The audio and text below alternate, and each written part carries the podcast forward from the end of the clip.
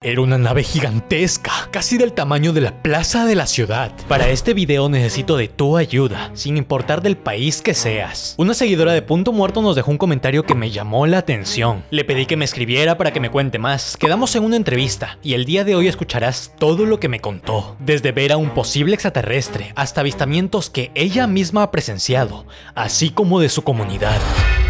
Nani Lucho, Veracruz, México. Historia 1. Extraterrestre o demonio con cuernos. Todo empezó cuando tenía apenas 6 años. Recuerdo que vivíamos en una casita de madera y aquella noche me encontraba sentada en el sofá de la sala, cuando si de un impulso se tratara, me quedé mirando hacia afuera por la ventana. Sentía que algo me llamaba, la curiosidad me jalaba y como toda niña curiosa me asomé por la rendija. Me llevé una terrible sorpresa tras ver que afuera estaba tenuemente iluminado por una extraña luz roja y desde el borde de la ventana se asomaba el cuerpo de un ser humanoide que me vigilaba desde las penumbras.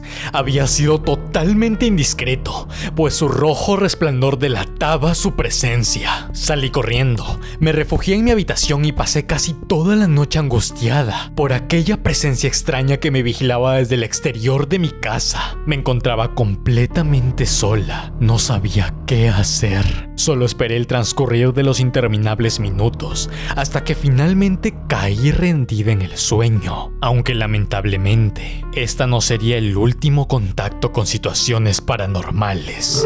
Historia 2. Esfera de luz en mi sala. Pasaron cuatro años cuando cumplí mi primera década. Mi abuelo tenía muchas historias de extraterrestres y recuerdo que tenía muchos libros sobre el tema. Me contagió su pasión. Empecé a ver Nat Geo con él e incluso contrató cable en mi casa para que yo pudiera ver también el programa todas las noches a las diez y media que lo pasaban. Estaba sentada en el mueble cuando mi tía interrumpió mi concentración. Oye, Nani, ¿te vas a quedar? Sí, tía, me voy a quedar viendo mi episodio. Me quedé sola en la sala, sin darme cuenta por lo interesante que estaba el programa. Llegaron las 12 de la noche, cuando por mi ventana entró una esfera de luz azul. No superaba el tamaño de un balón de fútbol, pero brillaba lo suficiente para hacer de día todo el interior de mi sala. Era como una estrella pequeña que empezó a rodearme. Al inicio me horroricé, pero con cada segundo que pasaba me sentía cada vez más tranquila, hasta llegar a sentir paz. Es aquí donde Nani y yo necesitamos de tu ayuda para tratar de encontrar más testigos sobre avistamientos de estas esferas de luz y tratar de llegar a una posible explicación. Yo puedo explicar dos interpretaciones de las cuales he investigado para poder brindarle la información que detallaré a continuación. Fenómenos paranormales. En la creencia de lo paranormal, las esferas de luz podrían interpretarse como manifestaciones de energía o presencias sobrenaturales. Algunas personas creen que estas esferas podrían ser espíritus, fantasmas o incluso manifestaciones de energías emocionales o espirituales. Sin embargo, la falta de pruebas sólidas y reproducibles hace que esta interpretación sea altamente especulativa y subjetiva. Fenómenos extraterrestres. En la ufología, el estudio de los objetos voladores no identificados u ovnis, algunas personas sugieren que las esferas de luz podrían ser naves o sondas extraterrestres. Según esta interpretación, estas esferas podrían ser vehículos avanzados de civilizaciones alienígenas que están observando interactuando con la Tierra. A menudo, estos avistamientos se asocian con la teoría de la hipótesis extraterrestre para explicar ciertos ovnis. Es importante señalar que tanto interpretaciones paranormales como extraterrestres carecen de pruebas concluyentes y se basan en gran medida en testimonios personales, anécdotas y creencias individuales. Los escépticos argumentan que muchos de estos avistamientos pueden explicarse de una manera más plausible mediante fenómenos naturales, tecnológicos o psicológicos. Sin embargo, nosotros no somos escépticos y es por ello que buscamos de su ayuda para para encontrar más explicaciones y testimonios. Si sabes algo más o eres testigo, cuéntame tu teoría lo más detallado posible en los comentarios. O si tienes una anécdota, mándame un mensaje a Messenger o a Instagram con nuestro emoji de la calavera junto al del ovni y sabré por qué me has escrito. Estas historias son posibles por tener un gran soporte tanto para mi equipo como para mis ideas, y es este escritorio. Si eres de Perú y eres gamer, podcaster, trabajas en casa o simplemente quieres un escritorio de puta madre como este, Modo Gamer es la mejor opción. Sígalos en Instagram, están cerca de los 20.000 seguidores. Les dejaré sus redes en la descripción.